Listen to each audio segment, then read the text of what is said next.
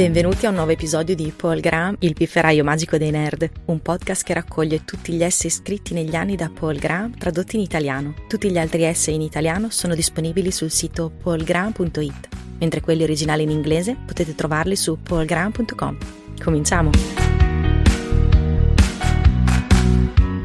L'essay di oggi è tradotto da Marco Trombetti e letto da Irene Mingozzi. Il titolo originale è Startup Equals Growth ed è stato scritto da Paul Graham nel settembre del 2012. La versione italiana si intitola Startup uguale crescita.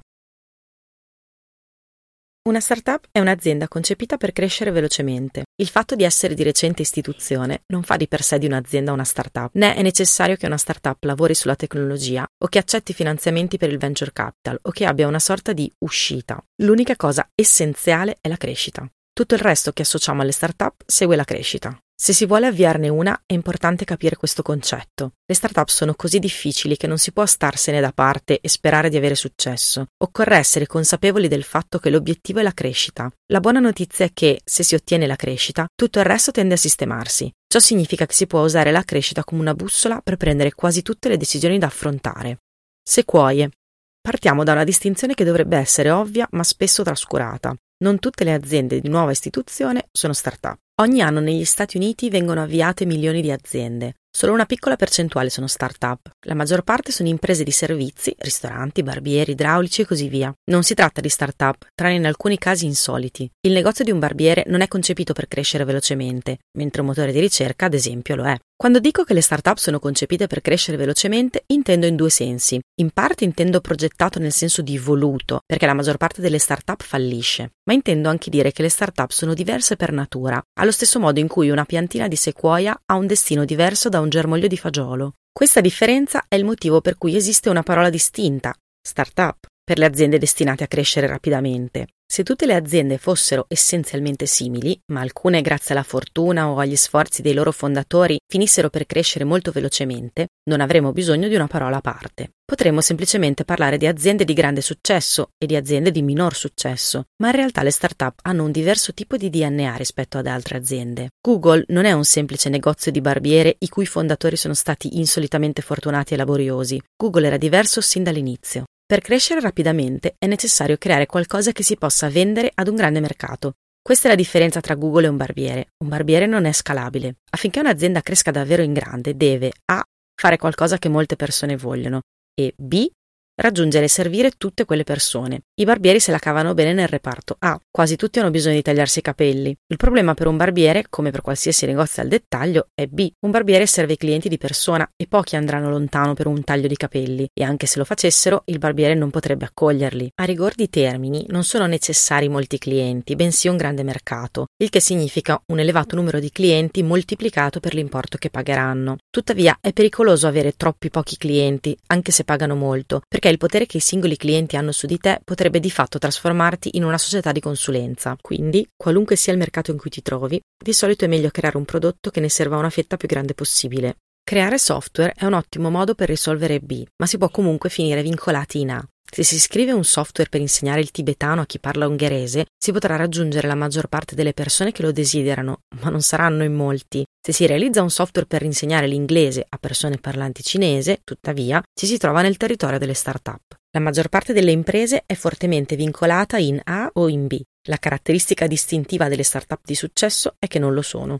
Idee, Potrebbe sembrare che sia sempre meglio avviare una startup piuttosto che un'attività comune. Se hai intenzione di avviare un'azienda, perché non il tipo con il maggior potenziale? La fregatura è che si tratta di un mercato abbastanza efficiente. Se si scrive un software per insegnare il tibetano agli ungheresi non si avrà molta concorrenza. Se si scrive un software per insegnare l'inglese a persone che parlano il cinese, si affronterà una concorrenza feroce, proprio perché il premio in palio in questo caso è molto più grande. Un anno fa alla Startup School, David Heinmeier Hansen ha incoraggiato i programmatori che volevano avviare un'attività a usare un ristorante come modello. Quello che intendeva dire, credo, è che va bene avviare aziende di software vincolate in A nello stesso modo in cui un ristorante è vincolato in B. Sono d'accordo, la maggior parte delle persone non dovrebbe provare ad avviare una startup. I vincoli che limitano le aziende comuni le tutelano anche. Il compromesso è questo. Se si avvia un negozio di barbiere è sufficiente competere con altri barbieri locali. Se si avvia un motore di ricerca si deve competere con il mondo intero. La cosa più importante da cui i vincoli di un'azienda normale la tutelano non è però la concorrenza, ma la difficoltà di proporre nuove idee. Se apri un bar in un particolare quartiere, oltre a limitare il tuo potenziale e a proteggerti dalla concorrenza, questo vincolo geografico aiuta anche a definire la tua azienda. Bar più quartiere quartiere è un'idea sufficiente per una piccola impresa. Analogamente per le imprese vincolate in A, la tua nicchia ti protegge e ti definisce. Invece, se si vuole avviare una startup, probabilmente si dovrà pensare a qualcosa di abbastanza innovativo. Una startup deve fare qualcosa che si possa offrire ad un grande mercato e le idee di questo tipo sono così preziose che tutte quelle ovvie sono già state prese. Questo spazio di idee è già stato scelto così accuratamente che una startup in genere deve lavorare su qualcosa che tutti gli altri hanno trascurato. Stavo per scrivere che bisogna fare uno sforzo consapevole per trovare le idee che tutti gli altri hanno trascurato, ma non è così che la maggior parte delle startup inizia. Di solito le startup di successo accadono perché i fondatori sono sufficientemente diversi dagli altri, per cui le idee che pochi altri possono vedere a loro sembrano ovvie. Forse più avanti faranno un passo indietro e noteranno di aver trovato un'idea nel punto cieco di tutti gli altri e da quel momento faranno uno sforzo deliberato per restarci. Questo tipo di passo indietro è una delle cose su cui ci concentriamo in Y Combinator. È frequente che i fondatori scoprano qualcosa in modo intuitivo senza comprenderne tutte le implicazioni. Probabilmente questo è vero per le più grandi scoperte in qualsiasi campo. Ma nel momento in cui le start-up di successo iniziano, gran parte dell'innovazione è inconscia. La diversità dei fondatori di successo è che riescono a vedere problemi diversi. È una combinazione particolarmente buona sia essere bravi nella tecnologia, sia affrontare i problemi che possono essere risolti attraverso tale tecnologia, perché la tecnologia cambia così rapidamente che le idee precedentemente negative spesso diventano positive senza che nessuno se ne accorga. Il problema di Steve Wozniak era che voleva il suo computer personale. Era un problema insolito nel 1975, ma il cambiamento tecnologico stava per renderlo molto più frequente. Siccome non solo voleva un computer, ma sapeva anche come costruirli, Wozniak è stato in grado di costruirsene uno. E il problema che ha risolto per se stesso è diventato un problema che Apple ha risolto per milioni di persone negli anni a venire. Ma quando per la gente comune è diventato ovvio che si trattasse di un grande mercato, la Apple era già affermata. Google ha origini simili. Larry Page e Sergey Brin volevano cercare sul web, però, a differenza della maggior parte delle persone, avevano la competenza tecnica sia per notare che i motori di ricerca esistenti non erano buoni come avrebbero potuto essere, sia per sapere come migliorarli. Negli anni successivi il loro problema è diventato un problema di tutti, poiché il web è cresciuto a un livello tale che non c'era bisogno di essere un esperto di ricerca esigente per notare che i vecchi algoritmi non erano abbastanza buoni. Ma, come è successo con Apple, quando tutti gli altri si sono resi conto di quanto fosse importante la ricerca, Google era già radicato. Questo è uno dei collegamenti tra le idee di startup e la tecnologia. Il rapido cambiamento in un settore rivela gravi problemi risolvibili in altri. A volte i cambiamenti sono progressi e ciò che cambiano è la potenzialità di risolvere problemi. Questo è stato il tipo di cambiamento che ha portato alla nascita di Apple. I progressi della tecnologia dei chip hanno finalmente permesso a Steve Wozniak di progettare un computer che poteva permettersi. Nel caso di Google, però, il cambiamento più importante è stata la crescita del web. Ciò che è cambiato non è stata la possibilità di risolvere i problemi, ma la loro grandezza. L'altro collegamento tra le start-up e la tecnologia è che le start-up creano nuovi modi di fare le cose e nuovi modi di fare le cose sono, nel senso più ampio del termine, nuova tecnologia. Quando una start-up parte da un'idea esposta dal cambiamento cambiamento tecnologico e realizza un prodotto costituito dalla tecnologia in senso stretto, quella che un tempo si chiamava alta tecnologia, è facile confondere le due cose, ma i due collegamenti sono distinti e in linea di principio si potrebbe avviare una startup che non è stata guidata dal cambiamento tecnologico, né il cui prodotto è costituito da tecnologia se non in senso lato. Ho sbagliato infatti in How to Make Wealth quando ho detto che una startup è una piccola azienda che affronta un problema tecnico difficile. Questa è la ricetta più comune, ma non è l'unica. Tasso di crescita. A che velocità deve crescere un'azienda per essere considerata una startup? Non c'è una risposta precisa.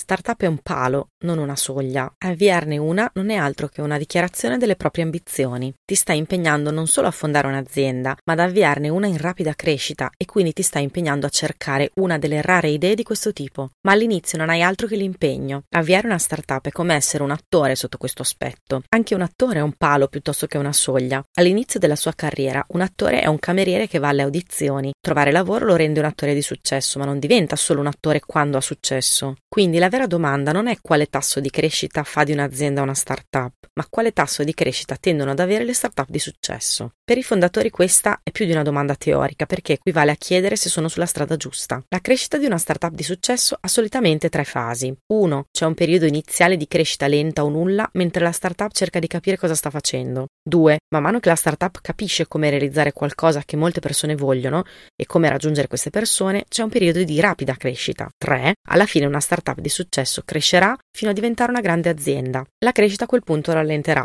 in parte a causa dei limiti interni e in parte perché l'azienda comincia a scontrarsi con i limiti dei mercati che serve. In linea di principio le aziende non sono limitate dalle dimensioni dei mercati che servono, perché potrebbero semplicemente espandersi in nuovi mercati ma sembrano esserci dei limiti alle capacità delle grandi aziende di farlo. Ciò significa che il rallentamento che deriva dallo scontro con i limiti dei propri mercati è in definitiva solo un altro modo in cui si esprimono i limiti interni. Può darsi che alcuni di questi limiti possano essere superati cambiando la forma dell'organizzazione, in particolare frammentandola. Insieme queste tre fasi producono una curva a S, la fase in cui la crescita definisce la startup è la seconda, la salita. La sua lunghezza e la sua pendenza determinano le dimensioni dell'azienda. La pendenza è il tasso di crescita dell'azienda. Se c'è una cifra che ogni fondatore dovrebbe sempre sapere è il tasso di crescita dell'azienda. Questa è la misura di una startup. Se non conosci quel numero, non sai nemmeno se stai andando bene o male. Quando incontro per la prima volta dei fondatori e chiedo quale sia il loro tasso di crescita, a volte mi dicono riceviamo circa un centinaio di nuovi clienti al mese. Questo non è un tasso di crescita. Ciò che conta non è il numero assoluto di nuovi clienti, ma il rapporto tra i nuovi clienti e i clienti esistenti. Se ogni mese ricevi davvero un numero costante di nuovi clienti, sei nei guai, perché questo significa che il tuo tasso di crescita sta diminuendo. Durante Y Combinator misuriamo il tasso di crescita settimanale, in parte perché c'è così poco tempo prima del Demo Day e in parte perché le startup inizialmente hanno bisogno di feedback frequenti dai propri utenti per modificare ciò che stanno facendo. Questo vale ovviamente solo per le startup che hanno già effettuato o possono effettuare il lancio durante YC.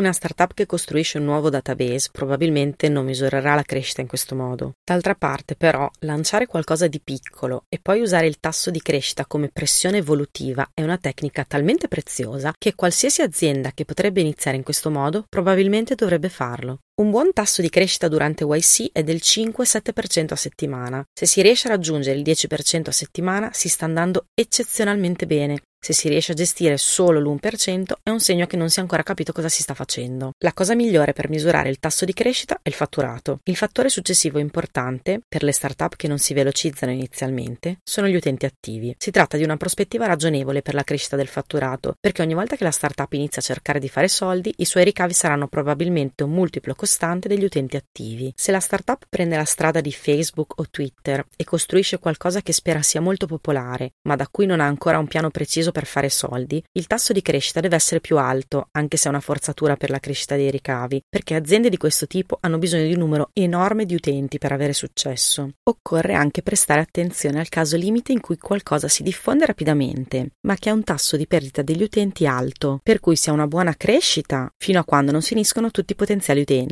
e a quel punto la crescita si ferma improvvisamente. Bussola.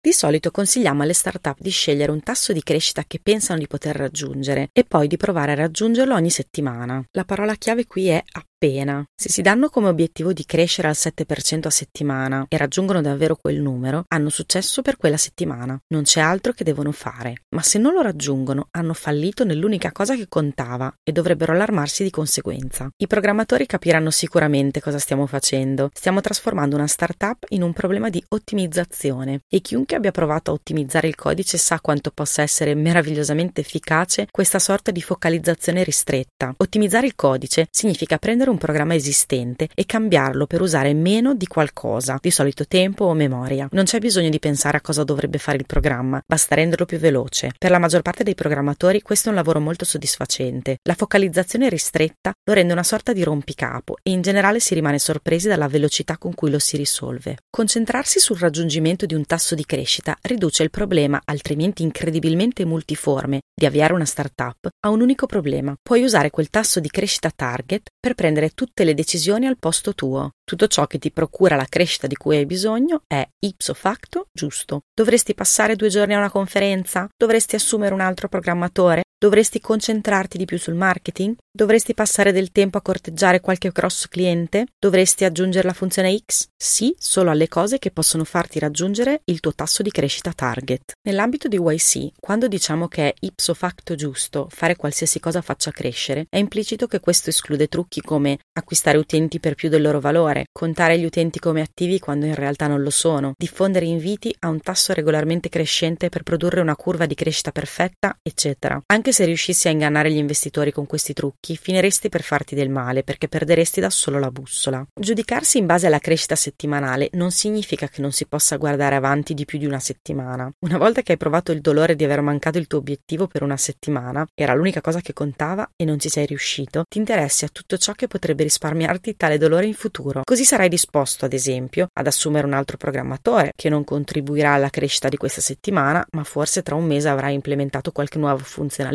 e ti farà avere più utenti, ma solo se A. La distrazione di assumere qualcuno non ti farà mancare i numeri previsti nel breve termine e B. Sei sufficientemente preoccupato di poter continuare a raggiungere quelle cifre senza assumere qualcuno di nuovo. Non è che non pensi al futuro, solo che non ci pensi più del necessario. In teoria questo tipo di salita potrebbe mettere nei guai una startup. Potrebbe finire con un massimo locale, ma in pratica non succede mai. Dover raggiungere un numero di crescita ogni settimana costringe i fondatori ad agire e agire, piuttosto che non agire, è la parte più importante del successo. Nove volte su dieci stare seduti a fare strategie è solo una forma di procrastinazione, mentre le intuizioni dei fondatori su quale salita scegliere sono di solito migliori di quanto non si rendano conto. Inoltre, i valori massimi nello spazio delle idee di startup non sono spigolosi e isolati. La maggior parte delle idee abbastanza buone è adiacente a quelle ancora migliori. La cosa affascinante dell'ottimizzazione per la crescita è che può effettivamente portare a scoprire le idee di startup. È possibile utilizzare la necessità di crescita come forma di pressione evolutiva. Se si inizia con un piano iniziale e lo si modifica come necessario per continuare a raggiungere, ad esempio, il 10% di crescita settimanale, si può finire con un'azienda molto diversa da quella che si intendeva avviare. Ma qualunque cosa cresca costantemente al 10% a settimana è quasi certamente un'idea migliore di quella iniziale. Qui c'è un parallelo con le piccole imprese. Così come il vincolo di trovarsi in un particolare quartiere aiuta a definire un bar, il vincolo di crescere a un certo ritmo può aiutare a definire una startup. In genere si fa meglio a seguire quel vincolo ovunque porti piuttosto che essere influenzati da una qualche visione iniziale, proprio come uno scienziato fa meglio a seguire la verità ovunque porti, anziché essere influenzato da ciò che desiderava che accadesse. Quando Richard Feynman disse che l'immaginazione della natura era più grande dell'immaginazione dell'uomo, intendeva dire che se si continua a seguire la verità, si scoprono cose più belle di quelle che si possono inventare. Per le start-up la crescita è un vincolo molto simile alla verità. Ogni startup di successo è almeno in parte un prodotto dell'immaginazione resa possibile dalla crescita. Ecco perché è un errore così pericoloso credere che le startup di successo siano semplicemente l'incarnazione di qualche brillante idea iniziale. Quello che si cerca inizialmente non è tanto una grande idea quanto un'idea che potrebbe diventarlo. Il pericolo è che spesso le idee promettenti non sono semplicemente visioni sfocate di quelle grandi, spesso sono di natura diversa, perché gli early adopter su cui elabori ed evolvi l'idea hanno esigenze diverse dal resto del mercato. Per esempio, l'idea che si evolve in Facebook non è solo un sottoinsieme di Facebook. L'idea che si evolve in Facebook è un sito per studenti universitari di Harvard. Valore. È difficile trovare qualcosa che cresca costantemente a diversi punti percentuali a settimana, ma se accade è possibile aver trovato qualcosa di sorprendentemente prezioso.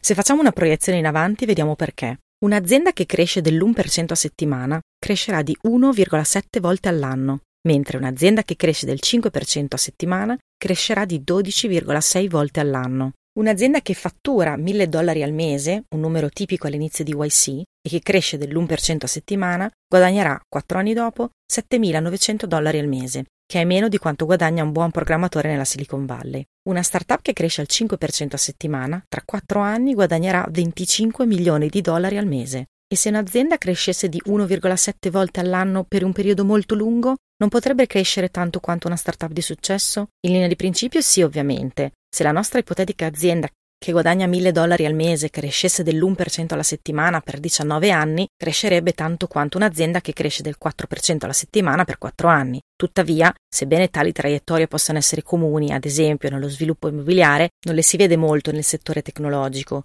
Nella tecnologia le aziende che crescono lentamente tendono a non crescere così tanto. I nostri antenati devono essersi imbattuti raramente in casi di crescita esponenziale, perché le nostre intuizioni non sono una guida valida in questo ambito. Ciò che accade alle start-up in rapida crescita tende a sorprendere anche i fondatori. Piccole variazioni del tasso di crescita producono risultati qualitativamente diversi. Ecco perché esiste una parola distinta per le start-up e perché le start-up fanno cose che le aziende comuni non fanno, come raccogliere denaro e farsi acquisire. E stranamente è anche il motivo per cui falliscono così spesso. Considerando quanto possa diventare preziosa una start-up di successo, chiunque abbia familiarità con il concetto di valore atteso sarebbe sorpreso se il tasso di fallimento non fosse elevato. Se una startup di successo potesse far guadagnare a un fondatore 100 milioni di dollari, anche se le possibilità di successo fossero sotto all'1%, il valore atteso di una startup sarebbe di un milione di dollari e la probabilità che un gruppo di fondatori sufficientemente intelligenti e determinati abbia successo su quella scala potrebbe essere superiore all'1%.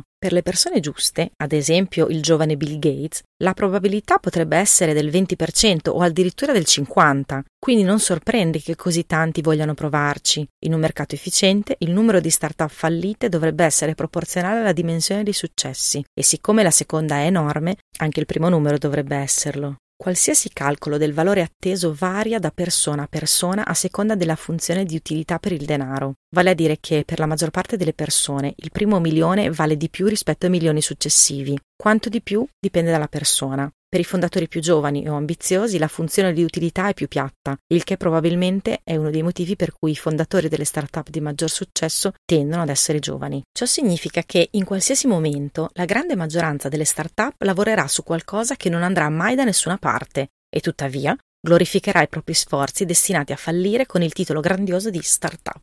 Questo non mi dà fastidio. Lo stesso vale per altre vocazioni di alto livello come l'attore o il romanziere, mi ci sono abituato da tempo, ma sembra dare fastidio a molte persone, in particolare a chi ha avviato un'attività ordinaria. Molti sono infastiditi dal fatto che queste cosiddette start-up ricevano tanta attenzione, quando quasi nessuna ha un valore concreto. Se facessero un passo indietro e guardassero il quadro d'insieme, si indignerebbero meno, commettono un errore. Basando le loro opinioni su prove aneddotiche, stanno implicitamente giudicando in base al valore mediano anziché alla media. Se si giudica in base alla start-up mediana, l'intero concetto di start-up sembra una truffa. Bisogna inventare una bolla per spiegare perché i fondatori vogliano avviarle o gli investitori vogliano finanziarle. Ma è un errore usare il valore mediano in un dominio dominio soggetto a così tante variazioni. Se si osserva il risultato medio piuttosto che il valore mediano, si riesce a comprendere perché piacciono agli investitori e perché, se non si tratta di persone mediane, sia una scelta razionale che i fondatori le avviino.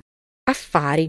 Perché le start-up piacciono così tanto agli investitori? Perché sono così entusiasti di investire in app per la condivisione di foto anziché in aziende solide che producono denaro? Non solo per la ragione ovvia. La prova di qualsiasi investimento è il rapporto tra rendimento e rischio. Le start-up superano questa prova perché, anche se sono terribilmente rischiose, i rendimenti, quando hanno successo, sono altissimi. Ma non è l'unico motivo per cui le start-up piacciono agli investitori. Un'attività comune a crescita più lenta potrebbe avere un buon rapporto tra rendimento e rischio se entrambi fossero più bassi. Allora perché i VC sono interessati solo alle aziende a forte crescita? Il motivo è che vengono pagati recuperando il capitale, idealmente dopo le IPO della startup oppure in mancanza di questo quando viene acquisita. L'altro modo per ottenere rendimenti da un investimento è sotto forma di dividendi. Perché non c'è un settore di venture capital parallelo che investe in società comuni in cambio di una percentuale dei loro profitti? Perché è troppo facile per le persone che controllano un'azienda privata incanalarne i ricavi verso se stessi, ad esempio acquistando componenti troppo costosi da un fornitore che controllano, facendo quindi sembrare che l'azienda stia ottenendo scarsi profitti. Chiunque investe in società private in cambio di dividendi deve prestare molta attenzione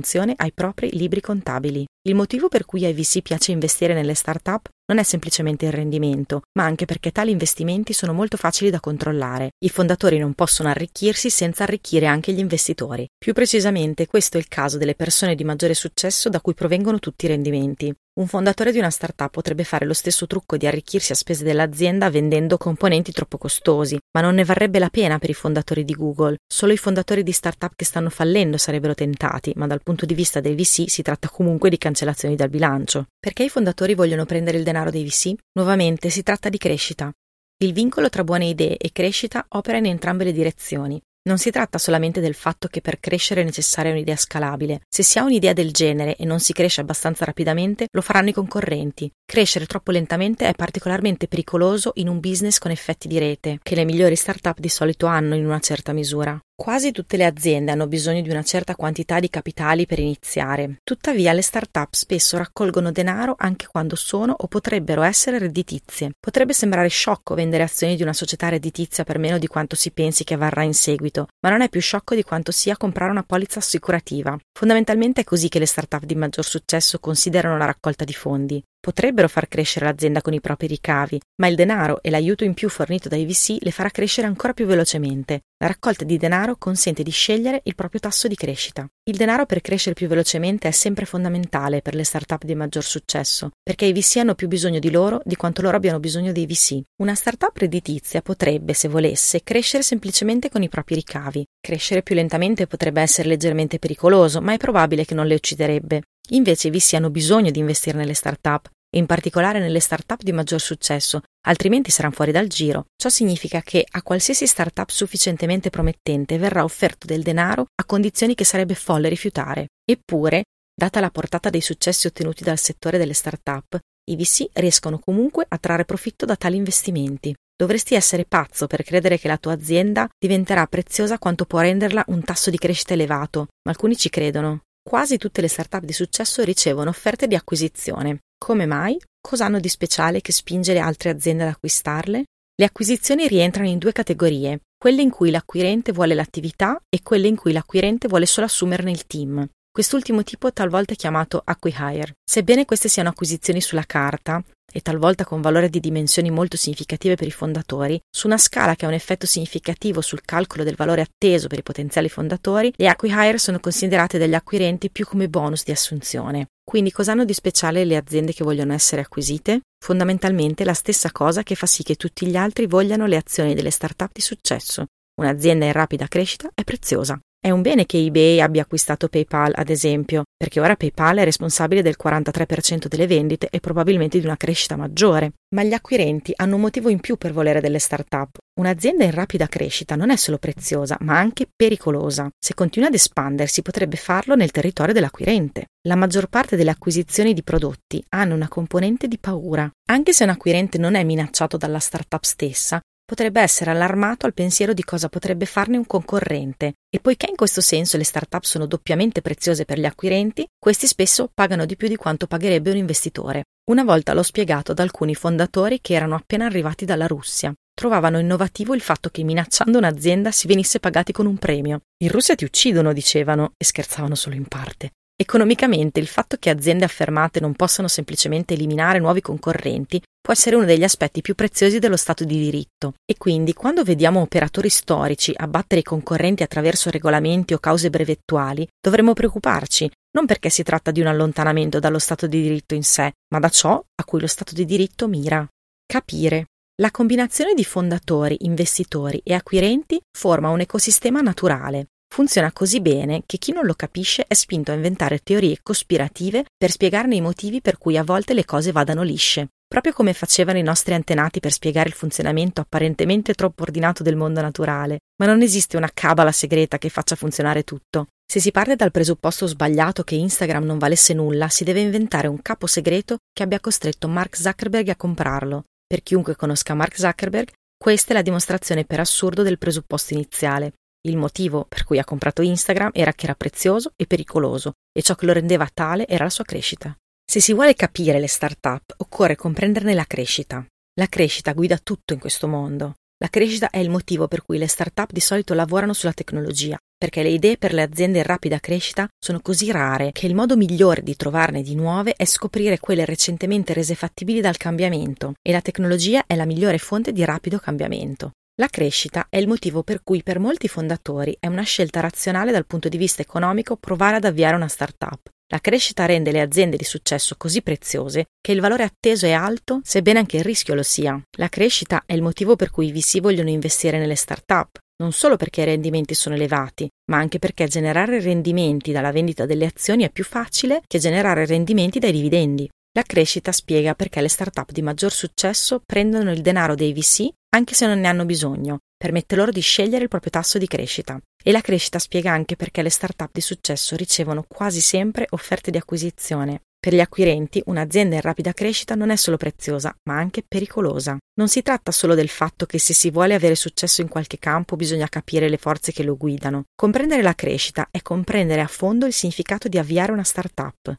Quello che si sta facendo veramente, e con sgomento di alcuni osservatori parliamo della totalità di ciò che si sta facendo veramente, quando si avvia una startup ci si impegna a risolvere un tipo di problema più difficile di quanto facciano le aziende comuni. Ci si impegna a cercare una delle rare idee che generano una rapida crescita. Siccome queste idee sono tanto preziose, trovarne una è difficile. La startup è l'incarnazione delle scoperte che hai fatto finora. Avviare una startup è quindi molto simile a decidere di essere uno scienziato ricercatore. Non ti stai impegnando a risolvere un problema specifico, non sai con certezza quali problemi siano risolvibili, ma ti impegni a cercare di scoprire qualcosa che nessuno sapeva prima. Il fondatore di una startup è, a tutti gli effetti, uno scienziato che fa ricerca in campo economico. La maggior parte non scopre nulla di così straordinario, ma alcuni scoprono la relatività. Grazie per aver ascoltato questa puntata di Paul Graham, il pifferaio magico dei nerd. Trovate tutti gli articoli di Paul Graham tradotti in italiano su paulgraham.it e gli originali in inglese su paulgraham.com. Alla prossima!